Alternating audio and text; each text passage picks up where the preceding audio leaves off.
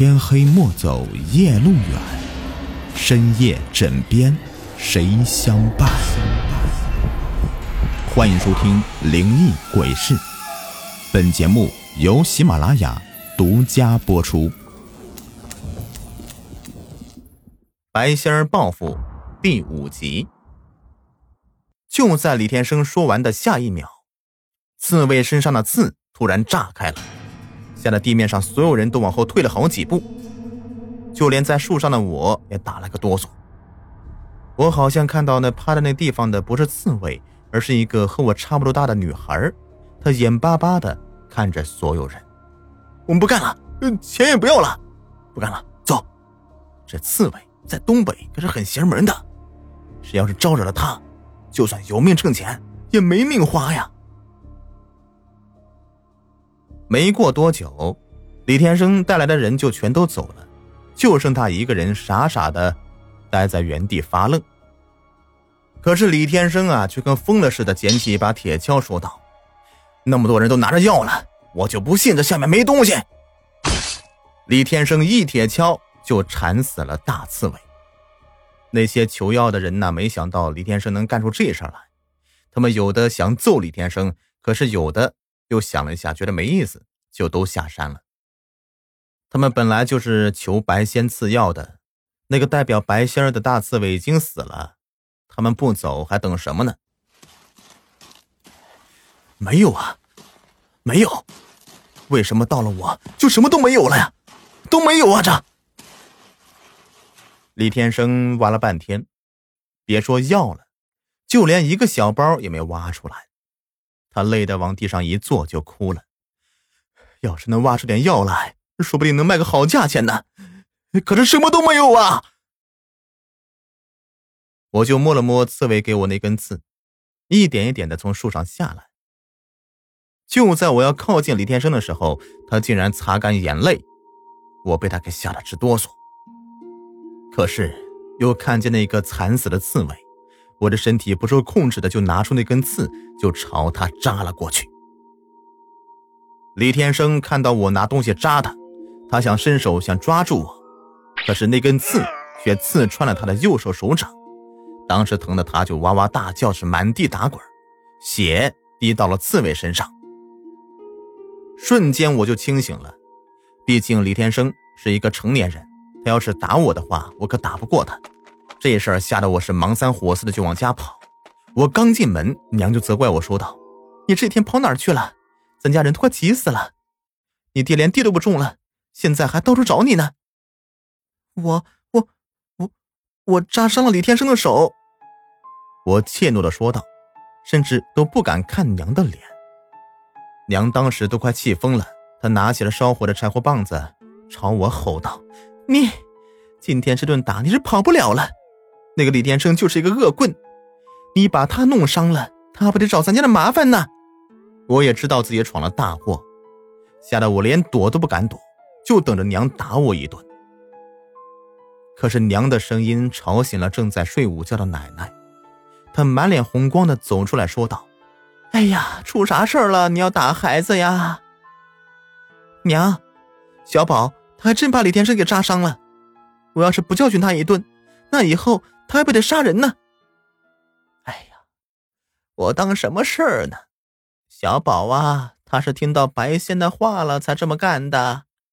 就算要找麻烦，这李天生啊，也得去找白仙的麻烦。这事儿不怪小宝。娘，您不能这样惯着小宝啊！我娘不愿意了，奶奶却流着眼泪说道。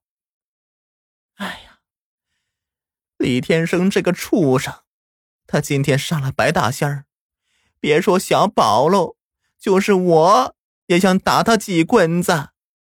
这事儿就当小宝给我出气儿了，以后谁也不能提。娘，我娘都急哭了，奶奶却厉声的说道：“你忘了我的病是咋好的了？这要是没有白大仙儿……”要是没有小宝，没有白大仙儿，你不得每天都伺候我不是吗？奶奶把我娘给说的没了脾气，她把自己锁在屋子里，一个人生气去了。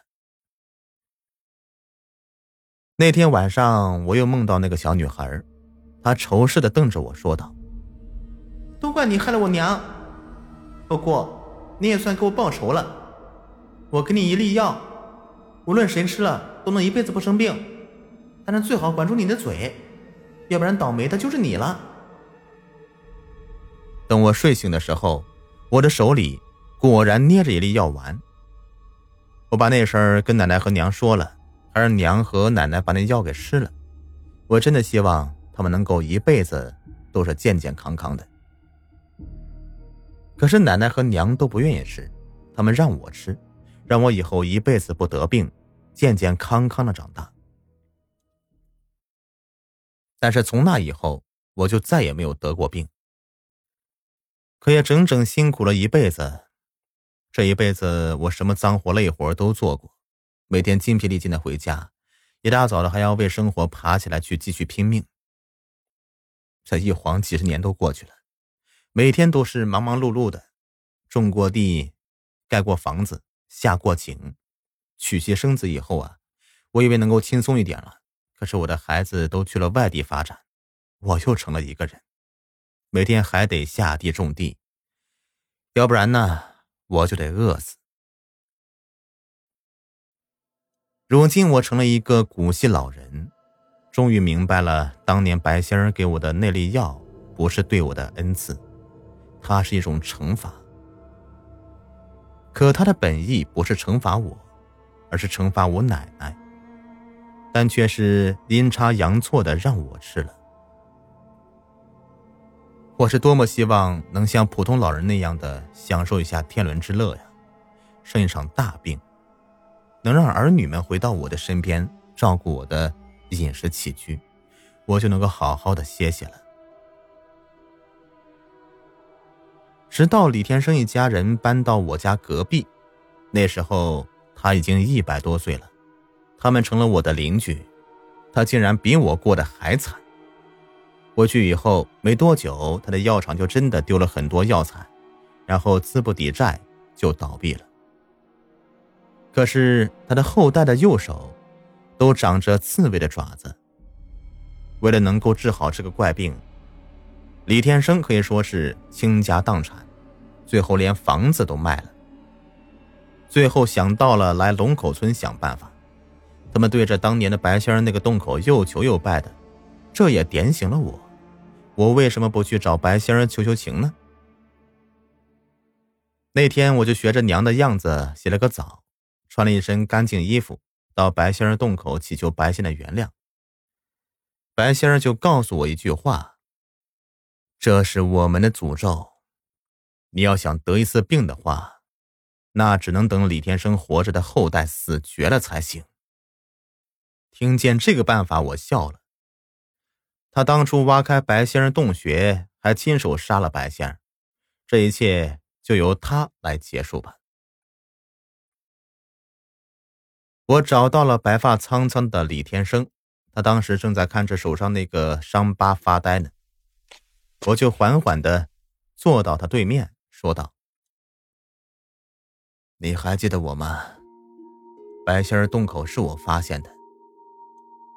我也知道让你家孩子受了白仙的诅咒。要想破除这个诅咒，只有一个办法。什么办法？你快说！”快说呀！李天生是疯疯癫癫的抓着我的衣服。我的每一个后代都长着刺猬的爪子，而且被人骂成怪人，根本就没有出去赚钱的机会，他们只能够一代比一代惨呢。我说道。白仙说了，只有你杀了所有活着的后人，这个诅咒才算结束。你不是还有一个孙媳妇怀孕了吗？你把她留下就可以了。果然，这疯疯癫癫的李天生杀了自己全家，而我却真的病倒了。看着儿女们围着我的身边嘘寒问暖，我也终于能够好好的歇歇了。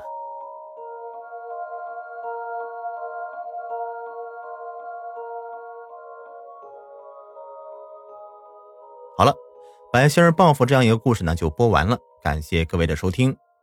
如果喜欢本专辑呢，别忘了点击订阅、收藏，还有五星好评，点点呀！感谢你们。